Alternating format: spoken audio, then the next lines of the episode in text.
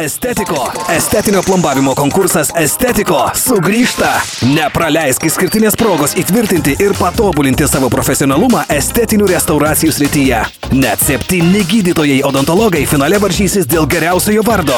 Renginio mecenatas odontologijos klinika Neodenta. Pagrindiniai rėmėjai Rėjas Kalzer, Medex Baltic. Rėmėjai Sunstar Gum, Boltmed, Ekotenis. Informaciniai rėmėjai, kas vyksta Kaune, Vitai Litera. Tapk geriausiu odontologu. Dovanok šypsenas. Registracija iki kovo 21 dienos. Daugiau informacijos estetiko.lt.